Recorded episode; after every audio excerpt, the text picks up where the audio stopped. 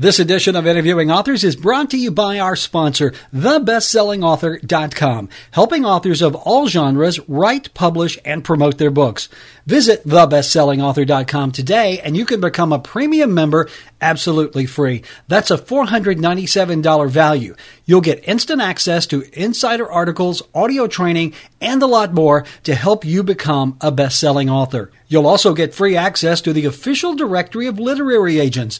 The creator of this site is a former literary agent, and he has helped authors get six-figure book deals with publishers such as Random House, Penguin Books, and Thomas Nelson. Visit thebestsellingauthor.com today and join tens of thousands of other authors who are already members. Again, that's a $497 value at no cost to you. Just go to thebestsellingauthor.com. That's thebestsellingauthor.com and click the tab that says membership to take advantage of this free offer. Welcome to Interviewing Authors with your host, Tim Knox. Hi, everyone. Welcome into another edition of Interviewing Authors. Sylvia Acevedo is my guest today. Sylvia is the author of one of my favorite new books, God Awful Loser. It is a humorous look at what would happen if Cupid, the god of love, all of a sudden became human. And it follows Cupid through his uh, exploits and his attempts to get back into the, the realm of the gods. I had a great time interviewing Sylvia. She is, uh, when she's not writing funny books like God Awful Loser, she uh, does television. She's a reporter. She does uh, a number of hosting duties on local television. Uh, just a joy to talk to. We talked about uh, not only her, her writing career, but we talked about television. We talked about marketing. Uh, we talked about all the things that you need to think about when you're an author, because as we keep telling you, on this show. Uh, when you are self publishing, and quite often when you're not, you are the man or the woman. You are the one that is responsible for getting your work out there, getting in front of people, doing the marketing, and doing everything that goes along with it. And Sylvia is doing a wonderful job. Uh, love this book, God Awful Loser. Kept me laughing the entire time. I think you will enjoy it too. So let's get going. Here's my interview with Sylvia Acevedo author of God Awful Loser, on today's Interviewing Authors. Sylvia, welcome to the program. Thanks for having me, Tim. I'm so excited to have you here. I'm going to learn about you and your book and uh, maybe even a bit of a Spanish lesson along the way. you can say my name. You can do it. There you go. Well, before we get started, if you will, give the audience a little background on you. Sure. Uh, I am a journalist. I've spent the past 20 years as a television news reporter and anchor in various markets across the country, um, covering everything from international stories to presidential elections and breaking news for CNN and the local state fair. So I've done a whole lot of everything in my years in TV, and I also have done newspaper and radio. And uh, right now, I occasionally guest host a television morning morning talk show on the Milwaukee NBC station. So I've had a pretty varied background in journalism covering kind of all of the media.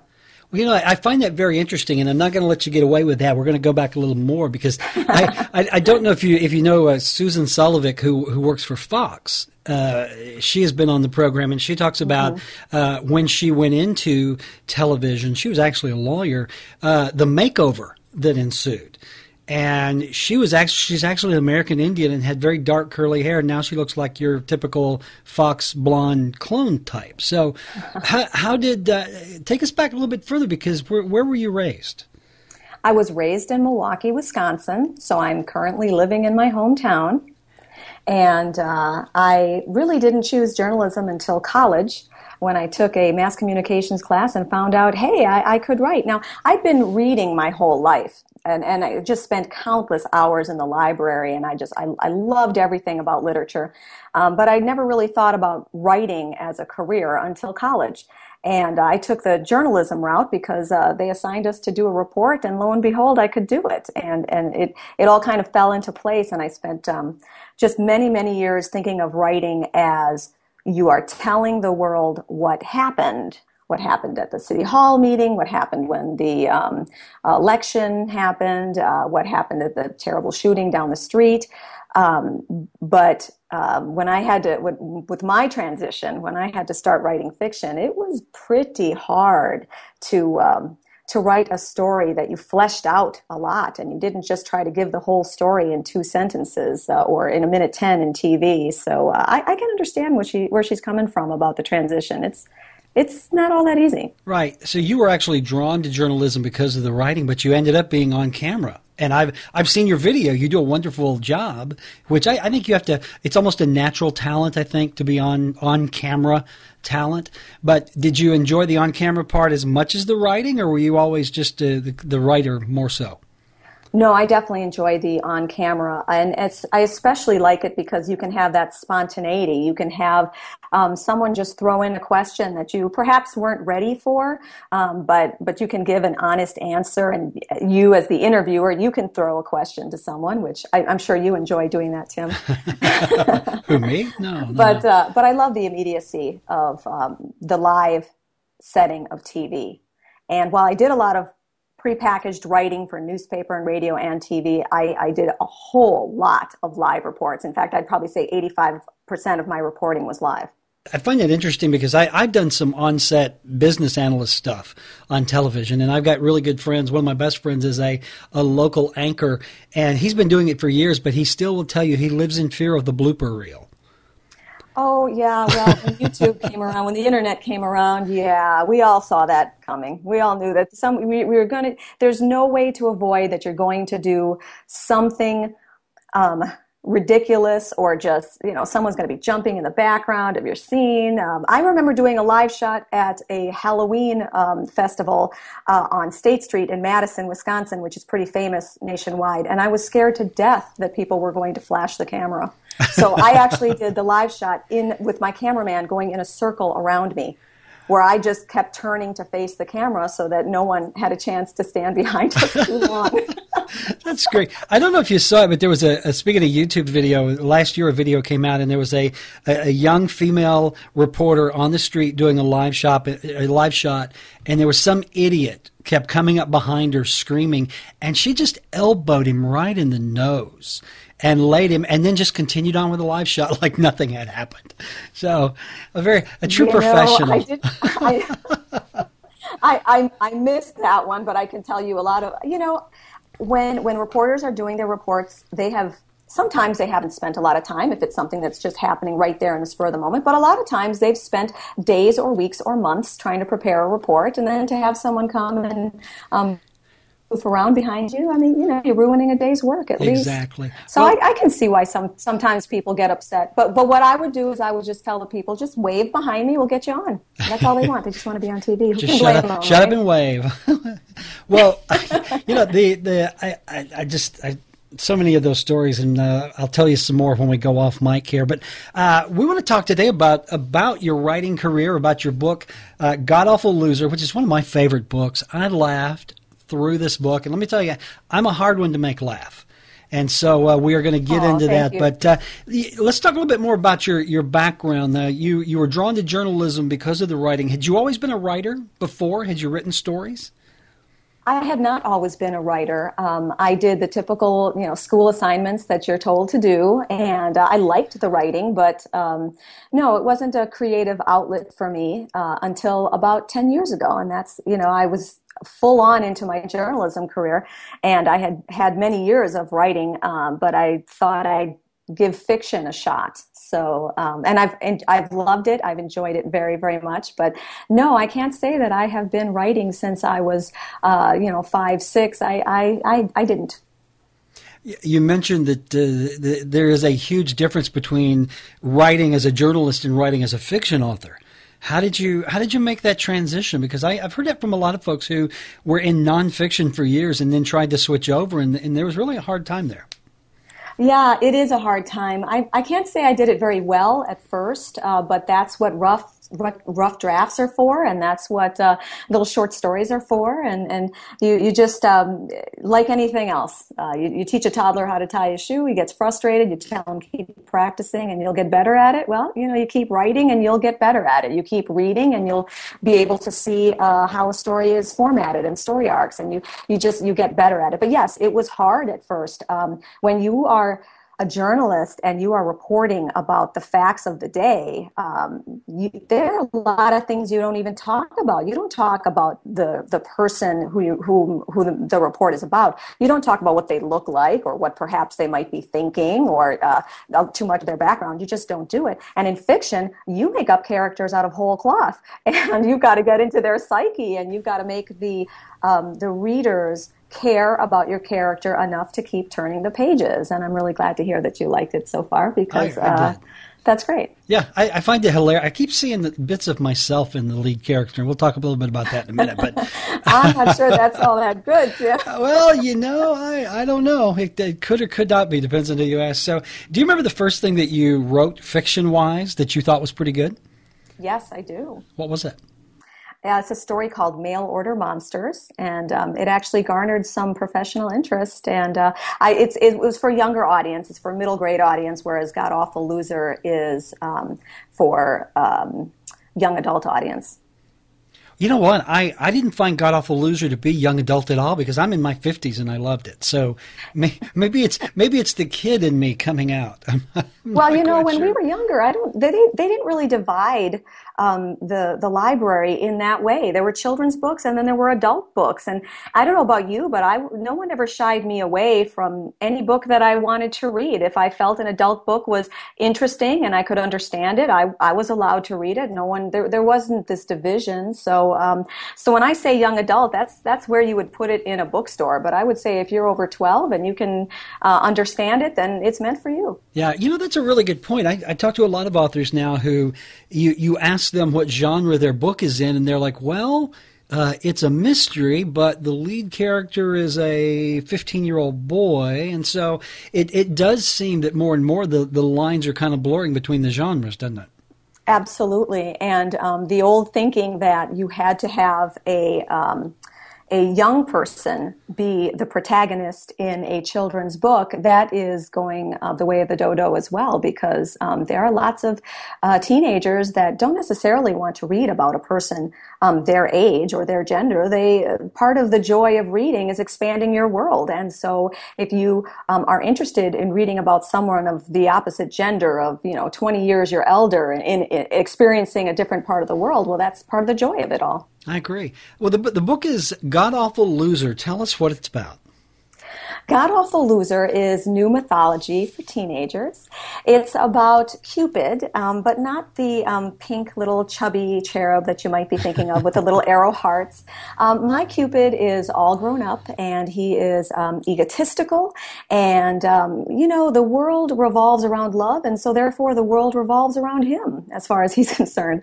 Uh, so at first, he's not a very likable character, but he gets challenged for his throne by a mysterious love angel, and Cupid loses the duel spectacularly.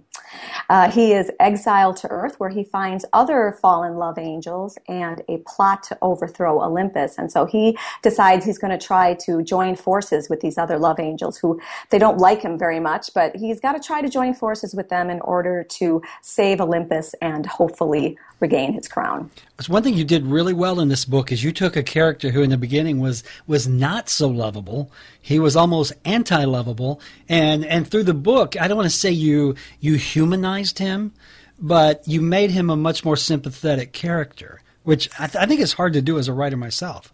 Well, he got knocked down a peg, and uh, he did, didn't he?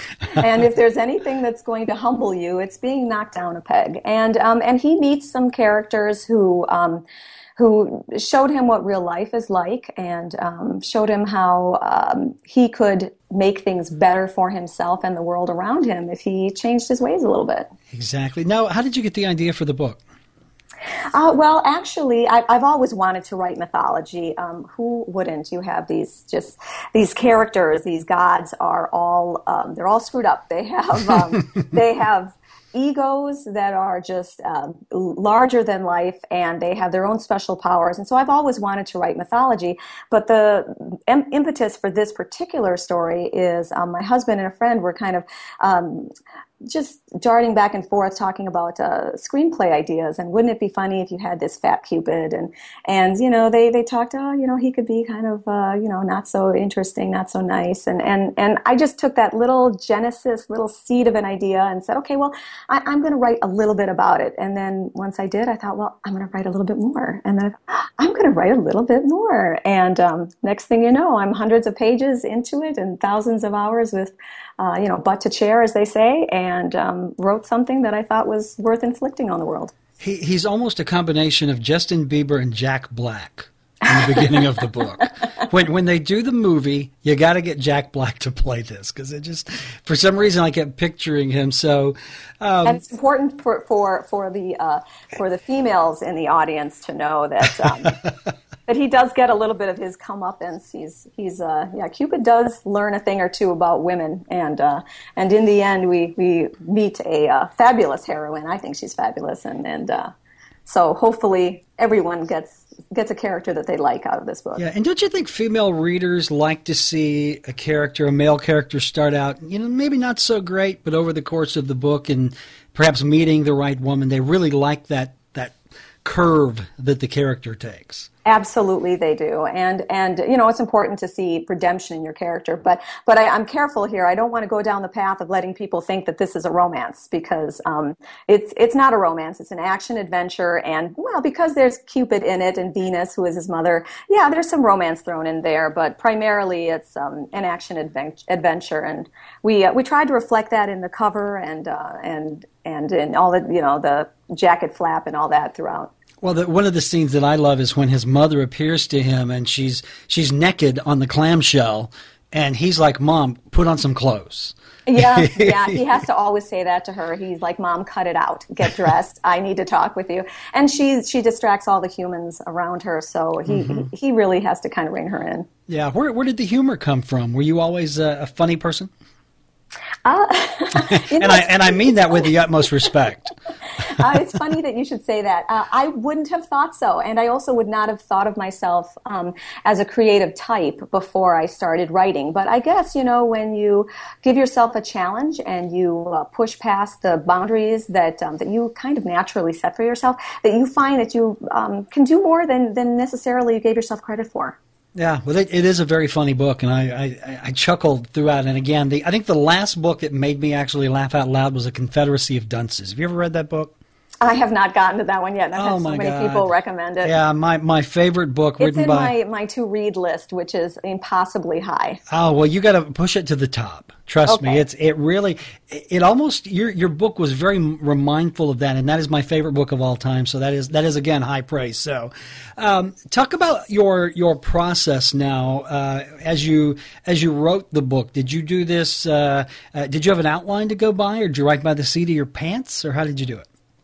I wish I could say I had a detailed outline, but I don't write that way. I write with a general goal in mind, um, heading in a certain direction, but um, I let the characters guide me the way they naturally would. And I don't do a detailed outline too much because I'm afraid I'll stilt their characters. Yeah, I think if you outline too much, you, you almost you take some of the character out of the character. Right. And when you allow the characters to be who they are, they will naturally lead you in some pretty funny directions or dramatic directions, whatever the case may be. Yeah. As you were writing this, did Cupid start talking to you in your head, telling you what to do?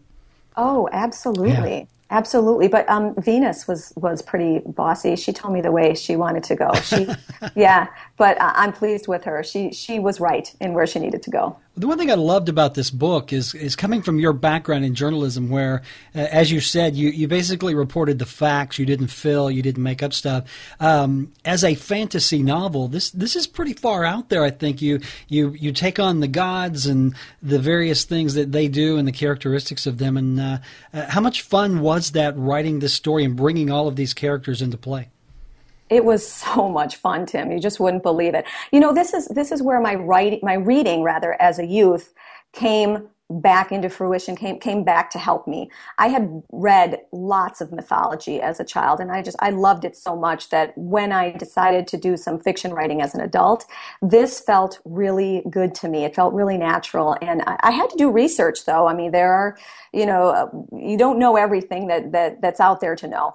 And so I had to do a lot of research about the gods and about the locales that they go to. Um, but having said that, I didn't become a um, I didn't become chained to the research. I allowed myself to embellish it and create new new things and new places. So. As you wrote the book, did you do so with the audience in mind? Meaning, uh, you know, this this is a young adult novel. I have to write in a certain way as to appeal to the young adults. No, I wrote the book the way I wanted to write it, and then I thought about my audience, and then I tweaked the book to uh, to make it better for them. But uh, no, I did not write every page thinking about young adults. I, one of the things that I love about this book is is the cover jacket. Did your husband design this? Uh, my husband and I both designed it. We were together on that. Thank you for saying that that you liked it. We worked really hard on the concept of this. Um, if you write a book about Cupid, uh, you're tempted to put Cupid on the cover. And if you do that, you are not going to have boys being willing to walk down the hallway at school with your book. Right. And, um, and we, we tested this with a couple of uh, kids, and, and, and um, yeah, we just we we had to think long and hard how we were going to depict a funny mythology without having Cupid on the cover or something that would turn off either boys or girls because the book is meant for both. Well, I, I think you nailed it because the cover and uh, the audience will will put up a copy of the uh, the cover here. Um, the thing that I really like about it are the arrow or not arrows, but the feathers that seem to be falling from the sky which yes, represent, I guess, Cupid falling to earth. But yes. uh, very symbolic. Yes. But the thing that I love the most are the blurbs on the back of the jacket. And my favorite one is this is Pluto, god of the underworld, gave you this quote This book sucks. Yeah, he'd think it, it, sucks, wouldn't he? He would. It, it didn't turn out the way he'd like it to. He's just a very negative reviewer of that, that Pluto. So very good, great book. So, tell me uh, a little bit about getting this book out there, getting it published, getting it to market. It's one of the things that I hear from everyone that I interview is, "Wow, I didn't realize how much work it was going to be, even after the writing is over, to to get the book out there." Did you? Is this uh, self-published, or did you go traditionally? What'd you do? This is a self-published book. My okay. husband and I created a uh, publishing company specifically for my books that are going to be coming out, and also his because um, he's a well-known, uh, world-renowned fantasy illustrator and children's book artist. Oh, and he and is so, he is so good. Thank oh you. Oh my God! Thanks. Yeah, yeah we, he's we... he's got a really popular YouTube channel um, mm-hmm. um, where he does how-to videos, and and that has uh, twenty thousand subscribers or so ish. And yeah. so, um, you know, together we had we had some of the skills to to be able to um, create a publishing house and to put out this book. Uh, it's that's three points, right? Is that the name of the company you started? Three three points publishing, yes. And um, so uh, you you had asked about the process. Mm-hmm. Um, well, I would say that self publishing now is the easiest it's ever been, but don't take that to mean that the process is easy. Right. Um, there is a ton of time and commitment that you've got to put into the process, and it's a, a really long haul. And if you're going to do it right, you've got to learn.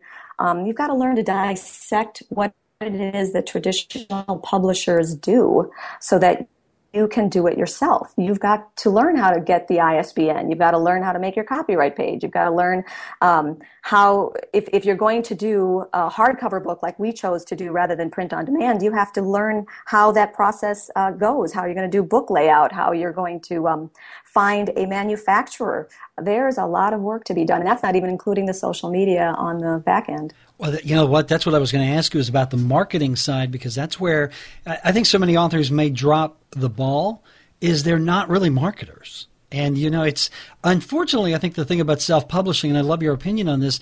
You know, you said it it is easy to publish now, but that's really just a very small piece of the puzzle. It's actually the marketing uh, to sell the book. That's where the the effort comes in, is it not? Oh, absolutely. It takes up all of your free time if you're not careful. And um, and and you know, we we chose. Um, because we chose to do an actual hardcover instead of print on demand, we not only had to do that um, that physical side, um, but then the you also have to do the promotion if you're not with a traditional publisher.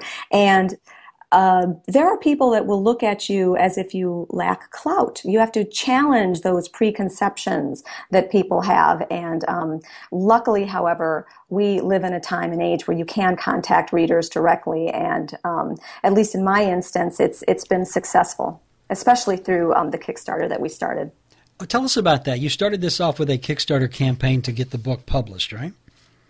Yeah, we did. Um, we we decided that we wanted to have this hardcover book. That was our vision, and um, you know, there's there's price involved in that. There's cost, um, and so what we decided to do is to um, we we put most of um, most of the funding comes from us. We have skin in the game, but we wanted to reach out to our prospective audiences, me, my my television fans, and Jeff, his art fans, and um, see if we could generate a little buzz about the book and generate some pre-sales and get a little help with the publishing by doing a crowdfunding program and. Um, uh, we were lucky to be successfully funded in a genre that isn't always funded. Um, there are lots of young adult books that don't quite make it, and um, we were very lucky to to have made our goal, and we're thankful for the people that supported us. What was your goal? The goal was $2,000, which is uh, substantially less than what it cost to print the book, um, but it was um, we wanted to have a successful Kickstarter campaign. It was important to us to to have um, that success behind us and to to generate some buzz and some pre-sales. And um, and you know we've made some great friendships out of it. We've developed some relationships from people that uh, backed our kickstarter and we in turn have backed other people's kickstarters. And um, they're going they're built-in audience for the next book. Um, and uh, and we're just grateful for the support they've given us. I think this is a really novel approach because i talk to so many authors who who do want to go, eh, you know, and, and publish the book on their own, and they do need the funds to do it. And I don't think it would occur to a lot of them to do a Kickstarter campaign. Then again, a lot of them may not have the success that you had because of of your uh, your connections and and that sort of thing. But uh, congratulations! I mean, that's not something you hear about a lot. Actually, having having readers and fans fund your book that must that must have felt pretty good. It did. It did feel really good. Um, and, you know, the nice thing about these crowdfunding programs is you reward backers with extras. Uh, either you give them a lower price on the product or you, you give them something that they can't get elsewhere. And that's the incentive for them. And um, my husband, being an artist, as I told you, he's, he's uh, done stuff for Star Wars and Magic the Gathering and Dungeons and Dragons and Mars Attacks. And so he, he, has, he has a following and he did art prints exclusive Kickstarter art prints to go with the book. So he created illustrations of Cupid and Mars and Pluto and Venus, and those were a really big hit. And it was fun for him, and it was a chance for us to finally collaborate because, um, you know, uh, my television world and his um, fantasy illustration world, those are pretty separate if you think about it. And this was our first chance to collaborate. It was, it was great. Now, what is his name? Jeff Miracola. Okay, yeah. When you and I first started talking a while back, I went and looked at some of his stuff, and I'd actually seen it before.